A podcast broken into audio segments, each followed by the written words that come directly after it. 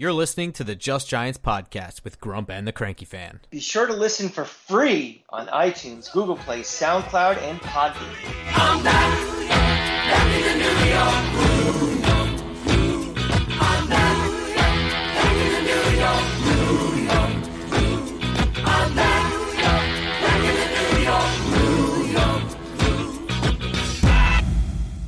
Welcome back to Just Giants with Grump and the Cranky Fan, the best damn podcast for the best damn football team. I'm your host, the Football Grump. With me, as always, is Mike, the Cranky Fan, and we are happy to report some good news from Friday night's preseason game. Well, the good news is A, no one got really hurt, and B, we saw one drive of an offense that might actually be something. That was, it looked like an NFL offense. Looked like an NFL offense. It looked like sort of a a modern day offense. You know, we're not we don't go crazy when in one drive an offense goes three and out. We also don't go crazy after one drive that they go 70 yards and look very efficient. But it was definitely something that, at least for another week, makes us feel good about ourselves. Um, so we're gonna. Th- this is gonna be probably one of the less structured episodes here. We we recorded very late last week. We're right on top of this week, so there's not too much that's new other than the game. So yeah. I, I, think we're just going to kind of freeform a lot of this. Um, but before we get into all the things that were really great about um, this game, I guess I would just say so. It should be noted that like Carolina's best edge rushers did not play in this game. Like Brian Burns was not here in this game, probably one of their best players. Um, that said, uh, what I can take away from a really good drive from the starters against starters that ended in a touchdown, DJ going eight of nine with a drop being the only incomplete pass, um, is that that's what it should have been, right? I'm not saying that like anything less than that would have made me unhappy, but like this is an up and coming team in Carolina with a rookie quarterback, and they are not really considered, I don't think, by anyone to be competitive in the NFC South. So I wouldn't want to see that drive stall. I'm not going to, like you said, throw rose petals in the air and, you know, I, I don't know, I sound the alarms because they scored a touchdown on their opening drive and they looked good. But I'm I'm not concerned. I don't feel super concerned after watching the starters. That's really like the main thing. Like like if they had struggled, if that didn't end in a touchdown, I'm also not going to pitch a fit, but like I would be sitting here like they probably should be scoring touchdowns on a team like this. I you know, I w- would like to see the starters play a little longer just to get a little more of a sense of, you know, oh, this is really exciting or really something or not. But to me, it was just like, you know, it was running through a drill, mm-hmm. and they you know, we saw things. First of all, seeing uh, seeing Waller running around in space like that is something that gets you really, really excited. Oh I yeah. Mean, they went to know, the well early and often with him too. Right, and remember something. This was not a normal Giants offense, normal personnel look because Saquon Barkley didn't play. And not only did Saquon Barkley not play, we did not have one running back run on that entire drive. So what you're really seeing is, you know, almost force feeding Waller on, on most plays on that drive. So it's it, this is not what the Giant offense is going to look like. We're going to rely very heavily on Saquon Barkley and feed off of that. Um, but having a guy that's a physical mismatch that can do so much over the middle and it's going to make the running game better. It's going to make you know that deep outside threat. I think we, we both agree we're going to open up this offense more this year than last year. Uh, the offensive line should be better. You know, uh, high is, is, it more of a, a, deep threat than we've had before? Uh, a better command of the offense, all of these different things. And when you have a running back and a tight end who can do the things that they do and scare the shit out of a, a defensive coordinator, and you don't know what to prepare for, it's going to open up this offense by default. So that's what made me most excited. The fact we scored a touchdown is great, but the, the, the possibilities of what just one guy like that can do, not when have the complete offense around him, that's what got me excited. Yeah, I mean, the the touchdown is really the icing on the cake. Like, it's not about the points; it's about the fact that that first drive was p- pretty close to flawless. Um, not a whole lot of negative plays. I think Daniel Jones only ran one time for six Yeah. yards. Um, Which it's is a positive. I mean, let's, let's be honest. We don't want him running around that much. We want him to run when he has to, and then or when it's called. When. Yeah, exactly. exactly. Um, I yeah, so like the touchdown to me really was more uh, the fact that it was just the perfect ending to a perfect drive. A uh, couple of little flubs on that drive. I think there was an end around to Jalen Hyatt that was garbage and I think lost yardage. And end arounds are one of those things that either work or they look terrible. They never look in between. It's not, and when it's a zero yard gain, it looks terrible. So I don't like end arounds as a general rule. I don't think that Jalen Hyatt is a kind of guy that I want running sideline to sideline a whole lot.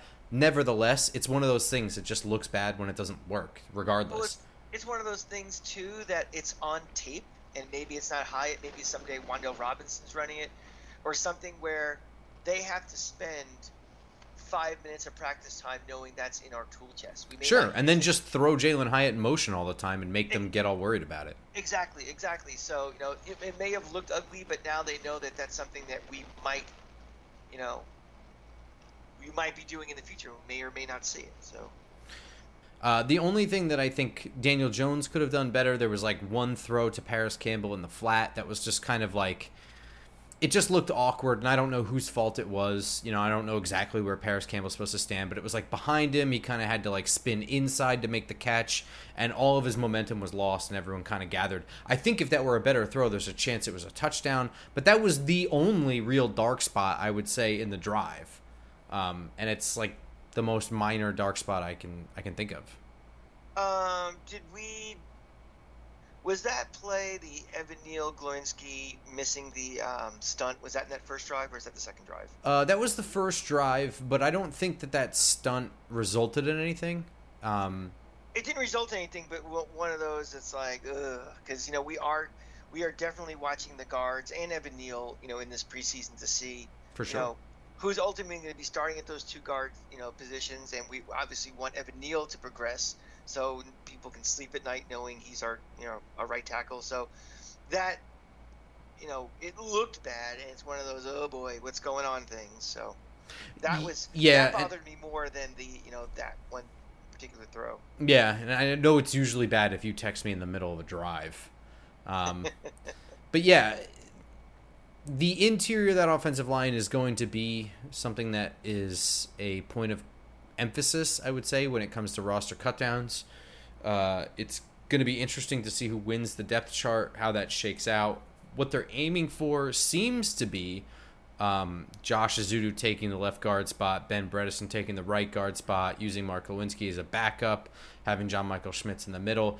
But, you know, whether it's Josh Ezeudu not really claiming that left guard spot or, you know, Ben Bredeson not claiming the right guard spot, I don't know what it is, but they are hesitant to, like, we had a whole, like, what was it, like three weeks of training camp of the center rotation. They had Right. one game and John Michael Schmitz is just a center now. Like they And were that's it. convinced. That has not, and I don't expect that to have been the case with the left and right guard spots after two games. I think we're going to continue to see that rotation because no one's won the job. Right, right. Um, That being said, Neal looked pretty good in this game, but again, not playing Brian Burns, you know, what does that mean? Well, it's certainly good that he didn't look bad. he's looking Uh, good in reps right now. Like, right, that- that's yeah. a, that's a difference between you know you're going to be facing a lot of talent in our division and in our conference, and you know the competition is going to get better. Um, thought- sticking with the offensive line, um, Matt Peart. Matt Peart, not very good, huh? At what point do we give up on this, you know, experiment? I guess because you know he was drafted. It was a, a project when we drafted him. This is what his third year now. Third? No, fourth. He was drafted the same year as Andrew Thomas. Okay, fourth year, even worse. Yeah. And you know, he's not a, he's not tackle one A if somebody gets hurt and go in there and you, you play right away. He's just kind of not good. He's a, he's a tackle. That's about it. Yeah, he's, he's a tackle. He's a body. I mean, you know, we're gonna, we're gonna have our roster predictions next week, and uh, I don't know. Yeah, I mean, I think Tyree Phillips is probably the guy um, for right now. I, it's also the kind of thing where if a good tackle shakes loose on cutdown day, I wouldn't rule that out either. Um, when do we give up on Matt Peart? Is probably at the end of this year, I would say. Uh, you know, they had a lot of roster holes to fill when they showed up. They did the best they could in that first year. This right. off season, they made some moves to make as much cap space as they could to add pieces. They traded player for player, picks for player. You know, they acquired as much talent as they could with the restrictions they had. They had a lot of retaining they had to worry about. The big year of cap space is next year. They have tons of cap room and only really like Xavier McKinney, Leonard Williams, and Adoree Jackson to worry about. And I don't know. Uh, I, I, given the D line that they have, Leonard Williams leaving wouldn't be the worst thing on the planet Earth. Uh, though I, I think we would both like him to be here. It's certainly you know, not something that's going to be like, oh no, what are we going to do? We have no D linemen. And I would say the same thing with Adoree Jackson with the emergence of Trey Hawkins, the sure. fact and, and Cor'Dale Flott continuing to grow, and the fact that they have a whole offseason to uh, acquire replacements for these guys. I think that that's when you're going to start seeing them worrying about acquiring talent for depth. Yes. So like they've been here, they've been trying to purchase veterans for depth and acquire talent to develop into you know, starting roles and really worrying about that. And they're always going to, to in the first three rounds, be looking for starters, right, of the draft. Adoree Jackson, you know, playing in the slot to me is as much of a, you know, let's prepare for the future as much as is a present thing. It could be, yeah. I mean, mm. Trey Hawkins has passed just about every test he's been given. And by past test, I don't mean that he's won every rep. I mean he's made it out alive. Um, and he had another really good practice. I think he had a pick in practice today of Daniel Jones, which is pretty impressive. Daniel Jones has not thrown a lot of interceptions in camp. Um, as long as Trey Hawkins continues to pass tests, he's going to be given new ones, which means playing time. Eventually, that's what it's going to mean. And if he continues to pass tests, they're, you know, they're just going to have to weigh that when it comes to Dory Jackson time. And they're going to be very significant tests because they are going to target him. You know, if Adoree's going to be in the slot, you know, they're gonna he's gonna be they're gonna pick on him and they're gonna they're gonna challenge him. So would you say after two preseason games, week one playing Dallas, is Trey Hawkins a starter or whatever? Is he getting significant playing time due to the wide receiver set that they have? I I think they are grooming him to start on week one. I, I think I agree with you. I think yeah. I think that's a great time to put Adoree Jackson up on CeeDee Lamb mm-hmm. and let Trey Hawkins and Deonte Banks worry about the lessers. I, I think I think this is going to be kind of a matchups thing from week to week anyway. Who's going to be bouncing inside and outside? But I think uh, I think they're to answer your question. I think more in the spirit of what you're asking for. I think they have enough confidence in him that he could be part of that three man rotation as a starter. Yeah, which is essentially what I'm hinting at. Yeah, yeah. Um, that's incredible. Did did any of us think that you know draft day? No, well, so draft day, I was I was in Manhattan for all three days at the Talking Giants live draft, right? Um, in my last minute things, the first day of the draft, I finished up only the prospects that I hadn't watched already that had private visits with the Giants, just because that's sort of been the mo.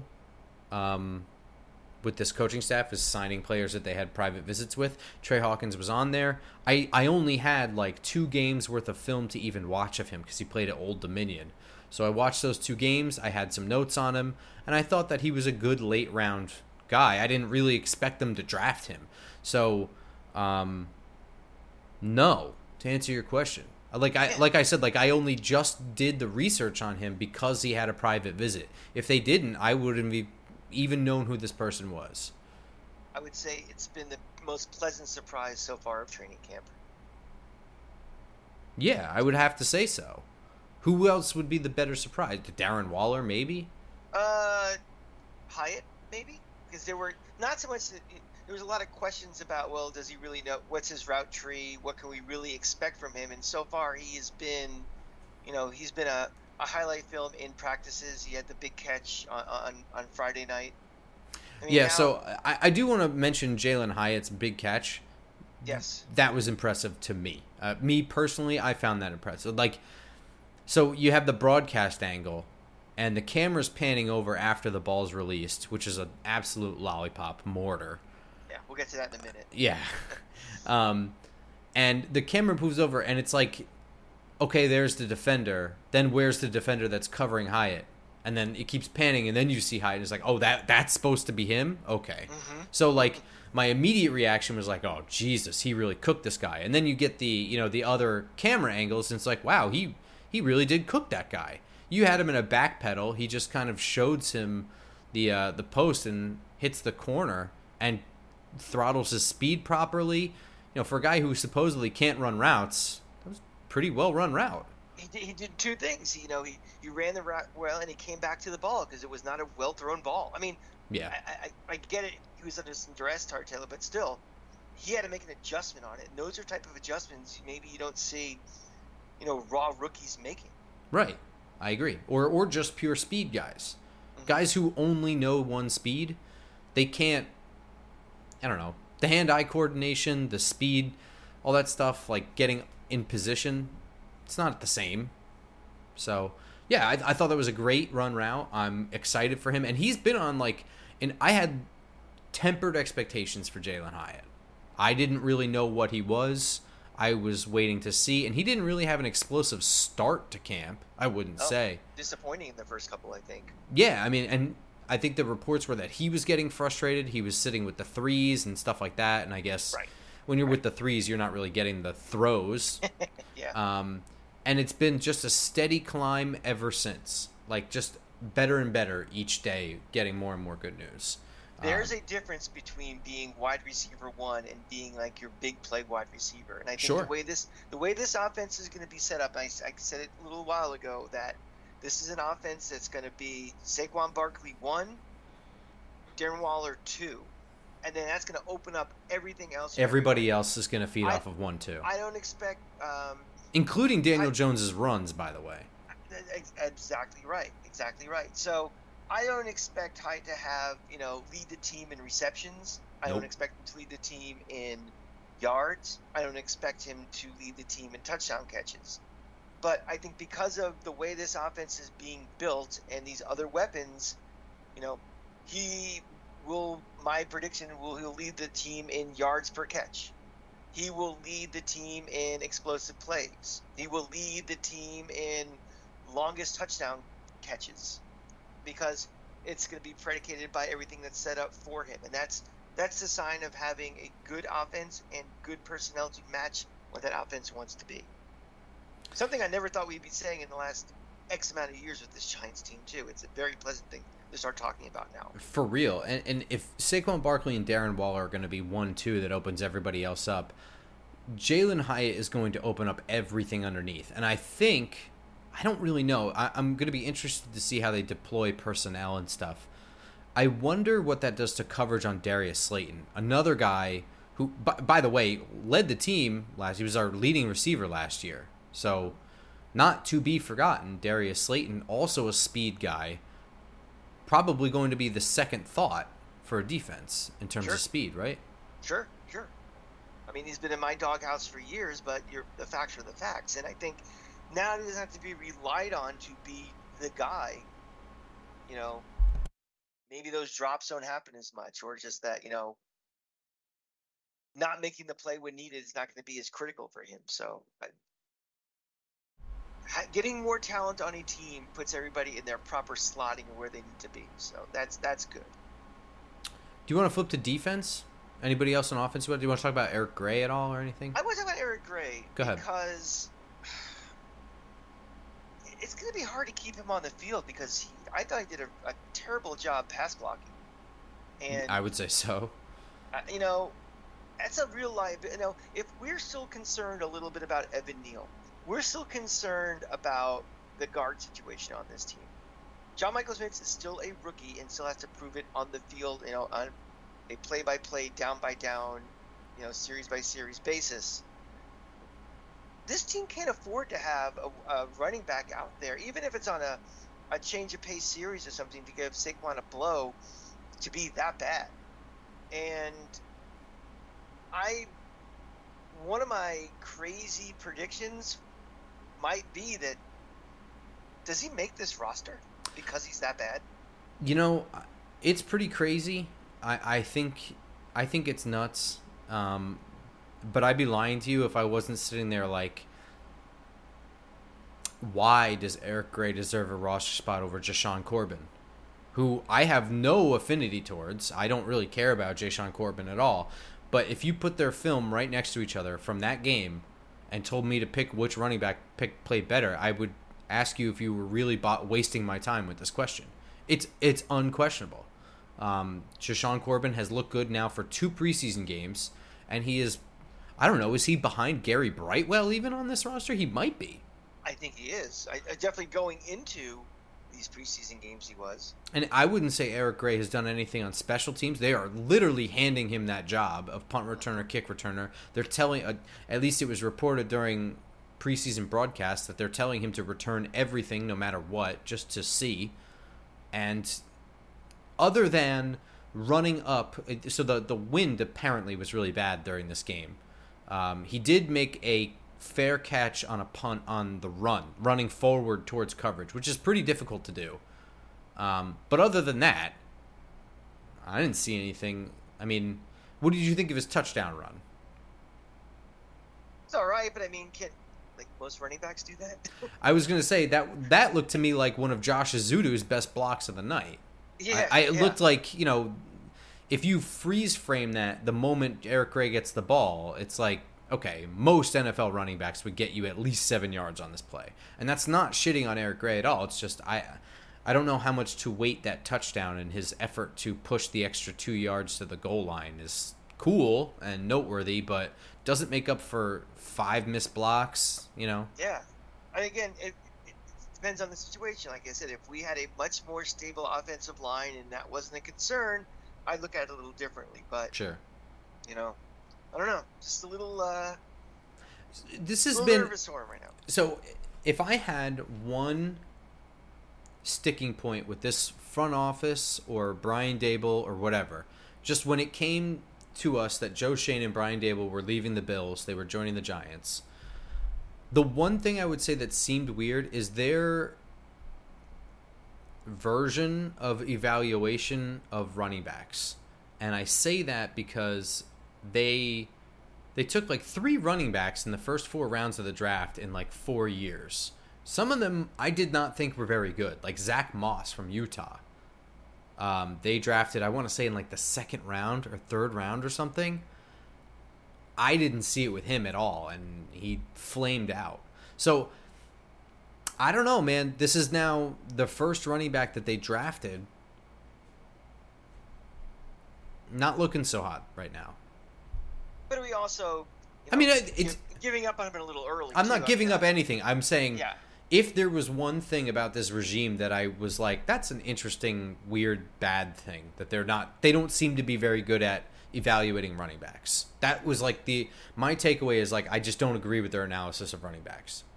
I, I don't agree with it. I wouldn't pick any of those guys at those points or whatever. Devin Singletary notwithstanding. Um, and then they go ahead and they pick this guy who I, I didn't have a whole lot of pre work on. But when I did look at him, I could see what they were looking at, whatever. But I mean, these are also the experts. I did my post analysis. So, like, they had already drafted him and I was watching him. I wasn't like, I didn't fit Eric Gray into my. My, my roster, my, my draft sheet. So I don't know. I am key. I don't know. I'm interested to see how Eric Gray pans out when it comes, to, so I can add that into that bank of knowledge I have. Their past running back decisions. But again, though, you know, we are we're picking on something that is kind of a secondary trait. It's a very, very important trait that they have to have. But you know, Well, I don't even think he ran that well. yeah, well, What did he? What has he done well? That's like, oh, okay. that's true. yeah. That's that's kind of where I'm at. And there's college things that I like from him. I don't. It's not like I don't see it with him, but this this could have been a whiff. I mean, I know it's very early to say that, but there's the, the blocking is, is a concern level for me for sure. Yeah, definitely. Did you want to flip to defense? Let's flip to defense. All right, so I want to talk immediately about Dexter Lawrence. He had a neutral zone infraction, uh, which is, I think, was just him very excited to hit people. Um, great QB pressure. He had a really good swim move for another pressure. I, I know that this is the Giants, and I'm going to be more partial to them always, but the roughing the passer penalty. I, I mean, we've entered the point where two hand touch is now a 15 yard penalty. I mean, really incidental contact to the head is w- with a hand of all things not forcible with you know not going for a tackle you know just kind of incidental hand stuff that happens you know as you're shedding a block and heading towards a quarterback and trying to block a pass i i understand it's preseason and they're they may not call things the same way but if that happens in the regular season game this portion of the episode would be the leading part and there would be like three or four desks being flipped over while I'm doing well, this. Well, first of all, if they are calling things differently in the preseason than they are in the regular season, that's a problem. Because you know, I agree. It's preseason for everybody. Tra- traditionally, you know, you you try out new things in preseason and you may call things a little harder than you know. Than, but still, the league is always a pendulum, and all sports are a pendulum. They, they, they you know, they feel the rules are quarterback is in danger too much, so they put in rules and they enforce rules, and it goes too far this way, and then it swings back. I, I think we're really getting to that point where we've swung as far to the right as we can, and you know, the, the Players Association has a say in rules. And, you know, we're trying to protect quarterbacks at all costs, but there are also you know, 21 other players on the field at the same time. And if there's an, you know, you can't do your job because the rules are so skewed, there's going to be problems. You know, if you can't tackle the way you know how to tackle, or you're giving a quarterback a, a competitive advantage because you can't touch him, that just makes it easier for him to do his job at the expense of others. So I really think we are coming close to a tipping point with this that you know, we're all for protecting everybody and the health of, of these players because, you know, obviously we don't want these guys getting hurt. We don't. We want the best possible product on the field as long as we can. But, you know, the game is impacted on the field. You know, this at the end of the day, this game is about running, throwing, catching, blocking, and tackling. And if you can't tackle anymore, it's a different game. So I think you know it'd probably be something like a, a, a, call that changes the outcome of a playoff game or to decide who makes the playoffs or a Super Bowl. But we're about at that tipping point where it's going to start swinging back the other way. I think that at a certain point we have to stop treating quarterbacks like they are stupid or they are so fragile that um, the idea of, I think we all know a bad hit when we see one. But too often I'm seeing now quarterbacks running, becoming runners and doing this thing where they start running as guys are coming at them like sideways like they're about to slide but they're still running full speed like or running towards the sideline and then suddenly they just jet up the side of the sideline as they see defenders are letting up because they know they can't hit them i mean quarterbacks are not stupid. They understand how to work this rule to their own favor. Um, well, that's there's also a rule called unsportsmanlike conduct, which if you try to do that, a referee has every right to throw a flag on. I'm t- I would say Tyrod Taylor did it in this game. I would say Tyrod Taylor was at one point running forward. Two defenders were coming at him, and he started running kind of on the sides of his feet, but still hadn't slid yet and it leaves a defender who is running at full speed, also trying to keep his job. Let's just keep that in the back of our minds. Exactly. To make a decision on whether or not he's going to hit this person, and the wrong decision, whether it's to hit him or to let up and let him continue to move, might cost him his job. And I just think it's we've entered this realm of silliness. Like we don't suddenly everything is very black and white, and we can't tell the difference. But There used to be two different penalties for face mask, Right. and you And know that- that was a bad idea. I'm not saying that that's a good idea, but it at least hints at the idea that we have brains and we're able to tell the difference between touching somebody on the head and forcible contact contact right at somebody's face. You know? And if you follow me on Twitter or you know me at all, you know I'm a very black and white person. You know, I believe in, you know, it's rules are rules. Rules are to be enforced. There's no, well, almost no. That's why I'm always in favor of instant replay to determine inbounds, out of bounds, fair ball, foul ball. But know. those are black and white things. Exactly. But in this instance, where something like that, you know, I, I try to take the subjectivity as much as I can out of officiating. But this is this is definitely judgment and officials are smart enough to have a judgment to know if somebody intent. You know, if I'm if I am hitting somebody and I graze the the you know the back of the helmet and it's purely not intent, that's not a penalty because you cannot prevent guys from hitting helmets just because of the arm angle and, and the speed of the game. It is a game intent. about hitting. Yes. It is a game about hitting. There is no player that you can't hit. There are instances where you're not allowed to hit certain players, but we have now made it like it's a big muddy thing and we can't tell when that is. We know when that is, and we know what bad hits are. It's very silly for us to act like we don't know. There are judgment calls in terms of, you know, defenseless players. Holding is considered as a judgment call if you think about it. I mean, Sure. I mean, there is judgment, and I think those are the types of things of judgment that that should be. You should give officials the license to use their judgment because officials know the rules more than any player who's playing. They know the rules more than any coach is coaching. And they're on the field, they see it, and they have the ability with instant replay to get it right if it was wrong. So, you know, and the same thing with the other side too. Like you're talking the Tyrod Taylor play, where you're faking that you're going down and going. You should be penalized just as much for, you know, taking advantage of this this situation too.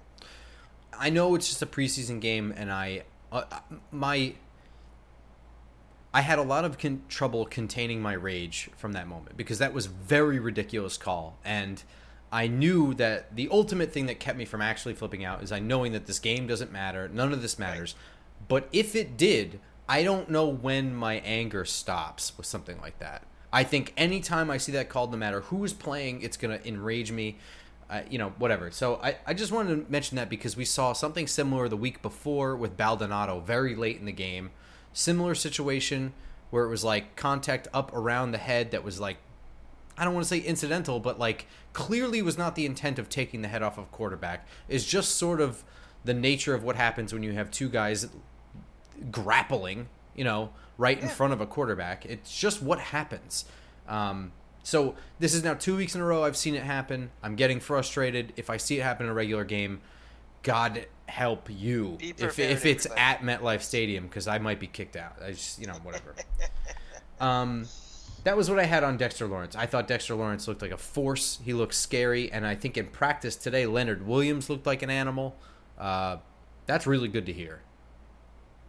You know, everybody's so quick to want to get rid of Leonard Williams because of the contract, but those two together, that's uh, that's a dynamic duo that you know you're going to see during this season, and hopefully as we're building a little more depth, that they don't have to play every snap, and they can get a blow or two, and be more effective throughout each game and throughout the whole season.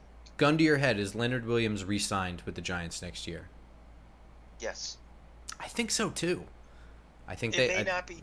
He may not be paid, you know, relative to what he was last contract, but he will get paid pretty well, and there'll be more money that'll be available to do it. And I think if you have a core that you're building, and you know, it could be something special this year.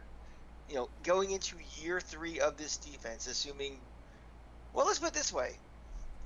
Do you think that changes if Wink is still here or not? Your decision, are going to keep him or not? I think it could, yeah.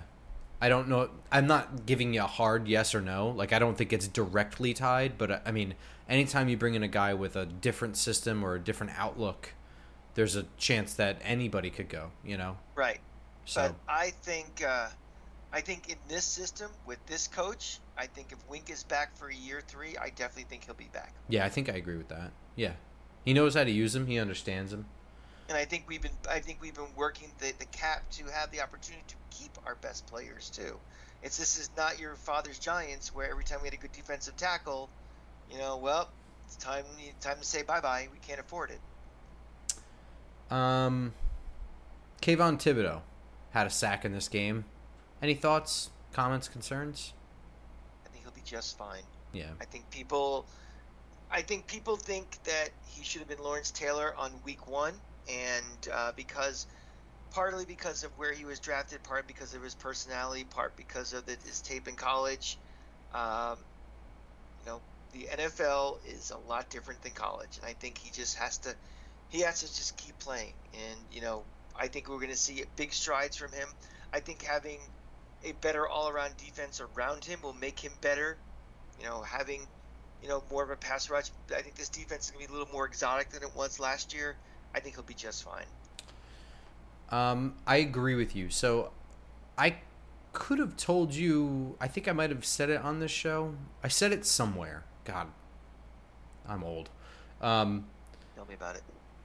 I I wouldn't be shocked if Kayvon Thibodeaux's career numbers look a lot like JPP numbers, where it's it's you know middle of the road sacks, you know somewhere between like five and nine most years, and then like you'll have a random year that's like sixteen or fifteen or something like that that might have to do with a system or a schedule or just you know him hitting a groove or whatever it is. But so like Jordan Raanan put out like a sack I guess predictions for the year, and it was like Azeez Ojulari was like seven and a half, and I think Kayvon was like six or six and a half or something like that. And every comment underneath it was like they were calling Kayvon a bust, et cetera, et cetera. When you look at this wink defense, I don't see the majority of our sacks coming from the edge rushers. I think they're going to be spread out. I think more than one or two players having a lot of sacks will have multiple, pl- like a lot of players with very few sacks one or two, but there'll be Jason Pinnock and you know who's coming up to Cor'Dale Flott, Nick McCloud, Xavier McKinney, Leonard Williams, Dexter Lawrence. I think they're going to be spread out all over the place because of the nature of this defense. Bobby Okereke. I mean, they're going to be all kinds of different guys. I don't think it's going to be the two edge rushers getting 14 sacks apiece, right? Or am I wrong? First, first of all, if you can guarantee me JPP's career without the firecrackers, I'll sign up for it right now. Whenever I said wherever I was when I said it, I said that that would be his like ceiling. He wasn't going to be a Lawrence Taylor, was what I was saying. Pretty Nobody much. ever was.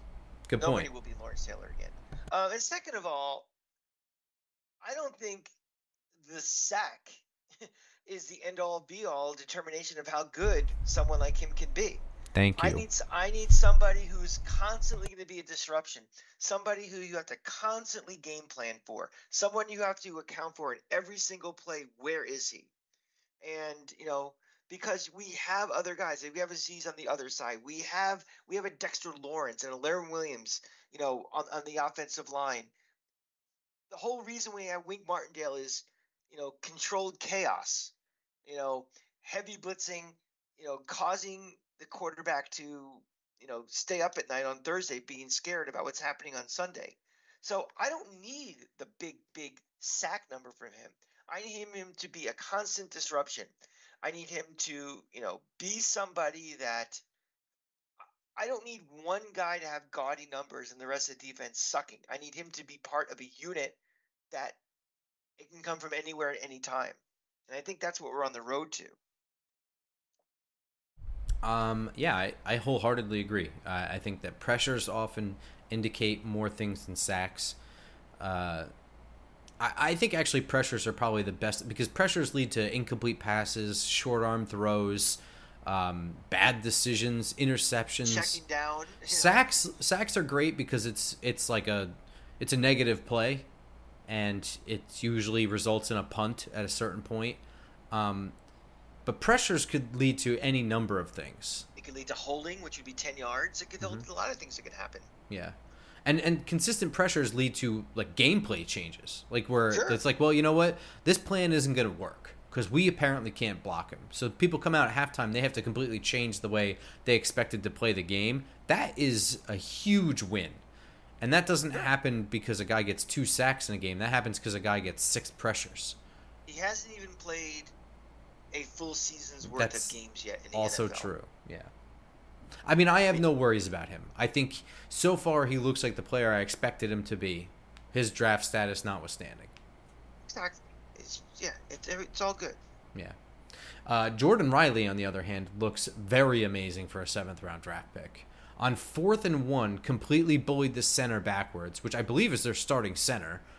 Uh, completely disengaged and swallowed the running back hole. That was like a Damon Harrison play from a seventh round rookie. Albeit, I think he's like 25 years old, but. And that's what I was saying before is that if this guy can be a legitimate part of your rotation, you can give Leonard Williams a blow. Sure. On a play or two, and now make it more effective because these guys wear down and they become less effective and they get hurt when they're on the field every play. I remember. You just, you just don't trust the guy behind you. Leonard Williams last year was walking from practice to like either the clubhouse or out to his car or whatever the hell it was. And I want to say it was Dan Duggan. One of the reporters like asked him like, "Ah, oh, how, how's the arm or whatever?" Because he had like a bum arm. Like all, he's like, yeah, "Feeling any better?" And he was like, "No." he was hurt like all year last year and played like ninety five percent of snaps. So, Jordan Riley, Rakeem Nunez Roches, A'Shawn Robinson, those guys are going to do more for this team than any of their stats will ever indicate. Right? Like they get they get like a 25% bonus just for any amount of stats that Dexter Lawrence and Leonard Williams get. Yeah, sure. And we haven't seen them yet at all. I mean, they're just you know, Jordan Riley, yeah. Yeah, they've been banged up the other two guys. They'll be back, but you know, they will play a very, very important part for spelling these guys, and that's it's going to be critical. Especially down the stretch. We'll see. Hopefully, we'll see dominant Leonard Williams and Dexter Lawrence in weeks 15, 16, 17, 18. Yeah. Um, and more importantly, in January. That's right. That was kind of the game. That was sort of the week this week in practice today. Um, what are your expectations for Daniel Jones this year? What do you think of him? Daniel Jones is going to take another step up. Um, I I think that this is the first time in his career with this team that there's stability, and it's not learning something new. It's not introducing yourself to, you know, or or wondering who my number one guy is going to be. And that number one guy is not a number one guy. He now has a number one guy in, in Waller. He has you know, he has a better offensive line. I think I think he takes I think he's going to take the biggest step in his career from one year to the next this this uh this season. And it's going to be kind of quiet too. I think all the spotlight's going to be on, you know, Saquon Barkley, you know, Waller's going to make, you know, you know, he just looks physically imposing. Hyatt might make the highlight plays, things like that. And I think Daniel Jones is just going to do his thing. And I think you're going to look and you're going to see in the box score, you're going to see, you know, high completion percentage, high efficiency ratings. Um, I think this is going to be the first year you're going to stop every time there's an interception, you know, talking about every single turnover he's had in his life. I think that I think that narrative is going to go away. I I look at him as the captain of this offense now. And that's the first time you can say that. Yeah, it's like if there was a current Giants Mount Rushmore, he's kind of like the fourth head behind like Joe Schoen, Brian Daboll, Mike Kafka. It'd be Daniel Jones. Um, oh, sure, absolutely. I mean, he's part of that the brain trust. I mean, he's going to have to, you know, he's going to have more control of the offense. I think they're probably going to give him more freedom to, you know, audible out of plays and stuff because he he knows this offense now. It's his year two, and you know two full off seasons, two OTAs, two you know a, a full season. This is his time, and quite frankly, it, it kind of needs to be his time. Uh, you know, you're you're going into year five. You know, it's not quarterbacks. You can't wait forever to say what is this quarterback going to be. I mean, there is still room for growth, but that learning curve is going to end pretty soon. So, you know, I expect a jump. You know, but I think we're going to know pretty soon in the next year or so what kind of quarterback is Daniel Jones. You know, is he going to make that jump and all of a sudden be one of the elite quarterbacks in this league, or is this going to be a very good quarterback in this league? I mean, uh, you know, we said we'd sign up before if um, if, if um, Dexter, uh, Kayvon Thibodeaux could be JPP. Well, would you sign up right now if he becomes Phil Simms? Oh hell yeah. Yeah. Um. Well, uh, so it's kind of amazing to think that he would be considered the fourth head on Mount Rushmore, right? Considering that at the beginning of last year, they were just not able to pick up his fifth year option. I mean, how could you pick up his fifth year option? You don't know anything about him, whatever. I mean, this is a guy who has been booed since the moment he was selected. Um, and now we're talking about him being the fourth head. And I think I agree with your assessment. I think that there will be less reliance on Daniel Jones having to run uh, there are going to be so many guys wide open. His numbers are going to be through the roof, but I think we're going to continue to see what we already saw from this weekend from miserable people like Mina Kimes who are unable to give Daniel Jones any credit whatsoever. We'll hear a lot of Brian Daboll and Mike Kafka are really good kind of comments. But that's going to be a direct result of Daniel Jones's work.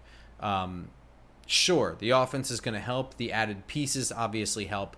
But Jones is going to be able to very casually and very easily, just like he looked in this preseason game, uh, find guys who are wide open, wide open. Um, you know, it's, it's really strange, Grump, that he just signed a contract, four years, 160 million dollars, right? Mm-hmm. And I don't get any sense of the narrative off season that the pressure is on him. I feel almost kind of the opposite. Like the pressure is off him at this point.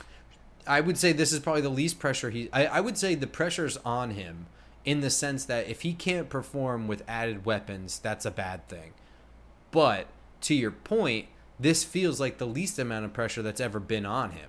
Yeah, that would be that would be the result of him not playing well. the pressure would then come on him, but I don't get the sense of like, you know, you have to fulfill this contract. You have to, you know, I don't get the sense of that at all, and I, I almost feel a little bit like the that was the biggest story in the second half of last year, and, and as soon as that playoff game was over, is are they going to sign Daniel Jones? What are they going to do? What are they going to do?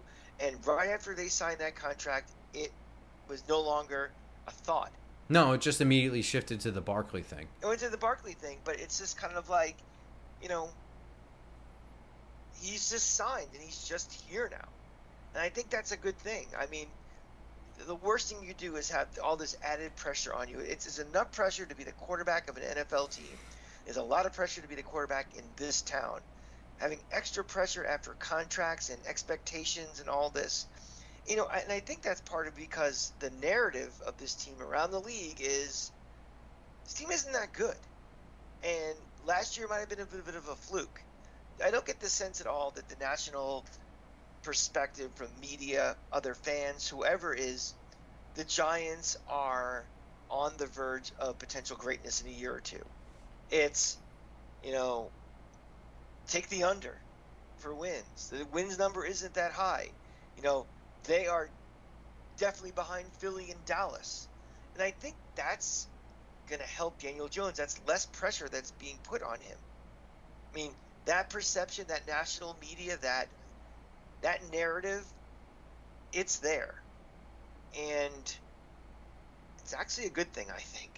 Let them go under the radar, do their thing. Don't let every incomplete pass be a uh, an indictment on Daniel Jones. Was he worth the contract or not? Just play and see what happens. Yeah, I think that even if the national media's ass- uh, assessment of the Giants is that Brian Daboll and Mike Kafka are brilliant and that Daniel Jones is the lucky participant in that, even if that they're going to be wrong. Uh, I Dan Schneier pointed out something that I've been talking about for probably like the last two years now is the small improvements that nobody talks about Daniel Jones, and the biggest one is by far his pocket movement. And and Dan Schneier did a really good job of clipping um, a play from the game on Friday where he kind of stepped up away from tackle pressure and then out to his right, like and just very methodically at the, at the top of his drop, moved back up, moved back out, found his escape route, continued looking downfield, etc. You know, he that was I would say the biggest problem he had coming into the league, and he's already improved on that. He's cut down on his interceptions. He's cut down on all turnovers. He seriously cut down on fumbling when getting hit. I mean, that was like.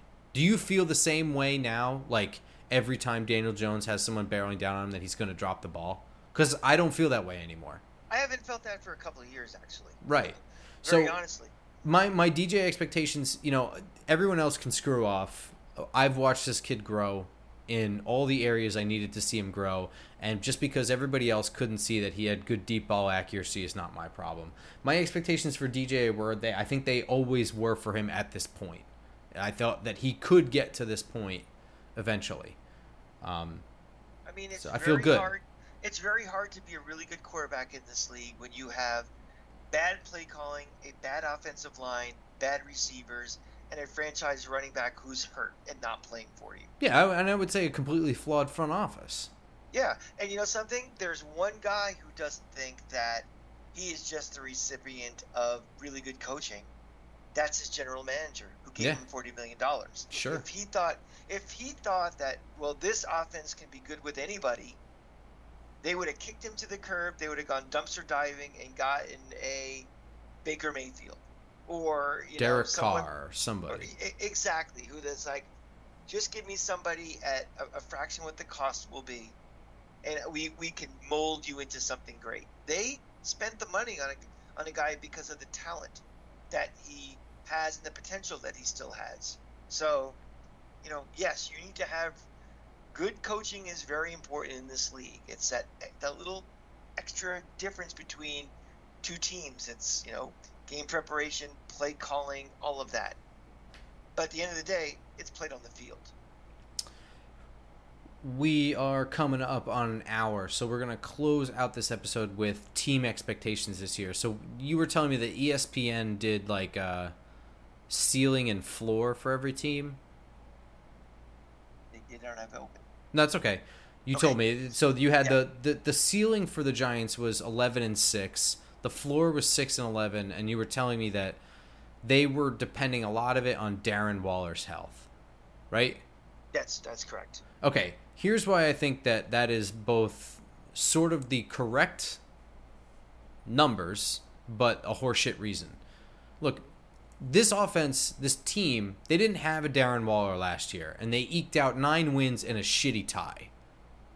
So that, that was pretty much 10 wins that were in their grasp last year without a Darren Waller, without all these things that they got this offseason, without Daniel Jones having any confidence in him, with them shuffling the roster for the first five weeks, trading Kadarius Toney halfway through the year. They got nine wins anyway. And I know that not everything is created equal, but Darren Waller's health is not going to be the determining factor. If Darren Waller gets hurt and can't play, they already have an entire playbook of shit that fucking works without Darren Waller, plus Jalin Hyatt, Parris Campbell. They have all these other things, and a healthy Sterling Shepard. They have all these other things at their disposal if Darren Waller gets hurt. If Daniel Jones gets hurt, then you'll see the 6 and 11 drop. That's where I'm at. I and and we did our pens and pencils, and you and I both landed at 11 and 6 for whatever our ridiculous reasons were on a week to week basis. That's where we landed. So 11 and 6 is not outlandish to me. Then I got put on the spot on Friday. I joined Bobby for Talking Giants before the game, and he asked me my record prediction. What do I have to go off of other than our pens and pencils? So I said 11 and 6. We just did this exercise. I don't think 11 and 6 is ridiculous. But I do think that Darren Waller's health, I don't think is going to be the five game swing that ESPN thinks it is.